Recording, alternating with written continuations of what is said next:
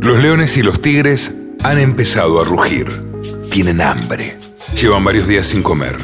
Lucía cierra las ventanas, baja las persianas, no soporta esos sonidos desgarradores que la van minando por dentro. Siente miedo, un miedo estremecedor. En la oscuridad de la habitación presiente que habita ya en una zona opaca, en un remolino de sombras que la llevan al centro de una amargura insoportable. Sabe que es la manera personal de Manuel de asustarla. Otra más. Deja a las fieras varios días sin darle alimento. Esos sonidos ocupan todo el aire, son como truenos en una tormenta, sonidos de amenaza, de queja. Las fieras reclaman su supervivencia. Ahora que se han vuelto a calmar los rugidos, Lucía observa un débil rayo de luz que entra por la ventana y se transporta al pasado. Quiere recordar para olvidar el presente. La compra de aquella finca, que fue uno de los momentos más felices de su vida.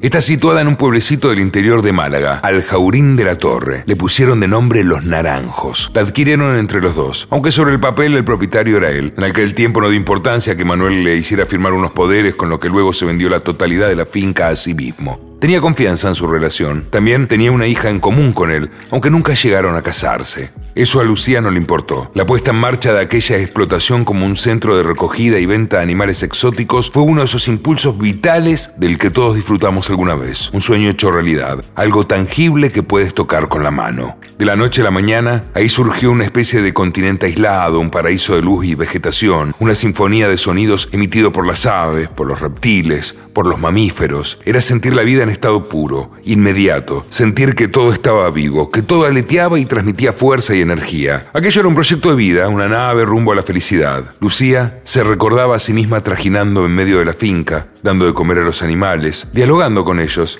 limpiando las jaulas, atendiendo a las numerosas visitas que a diario acudían a la reserva. Pero ahora ya no sabía bien cuánto tiempo duró aquello. Solo le venían flashes aislados, inconexos, autónomos, momentos disruptivos que saltaban en su cabeza sin un hilo de continuidad. Debajo de esas chispas fugaces también existía otra realidad silenciada en la que ella había asumido un papel secundario, de mujer dominada, sometida a un férreo control machista, con prohibición de acercarse a su familia, a sus amigas, tener iniciativas propias, un papel secreto de esclava donde los deseos del macho se diluían en el ancho concepto de la pareja. Sí, había cedido mucho terreno. Había renunciado a una parte de sí misma. Había confiado en exceso en aquel hombre que ahora le mostraba una cara desconocida. Había trabajado duro en la finca para levantar aquel centro, pero ahora se daba cuenta de que no tenía nada. Nunca había tenido nómina ni salario, siempre dependiendo del dinero que Manuel tuviera bien darle. Mientras vuelve a la realidad de aquella sala oscura en la que se encuentra ahora, repite por lo bajo, he sido tan imbécil.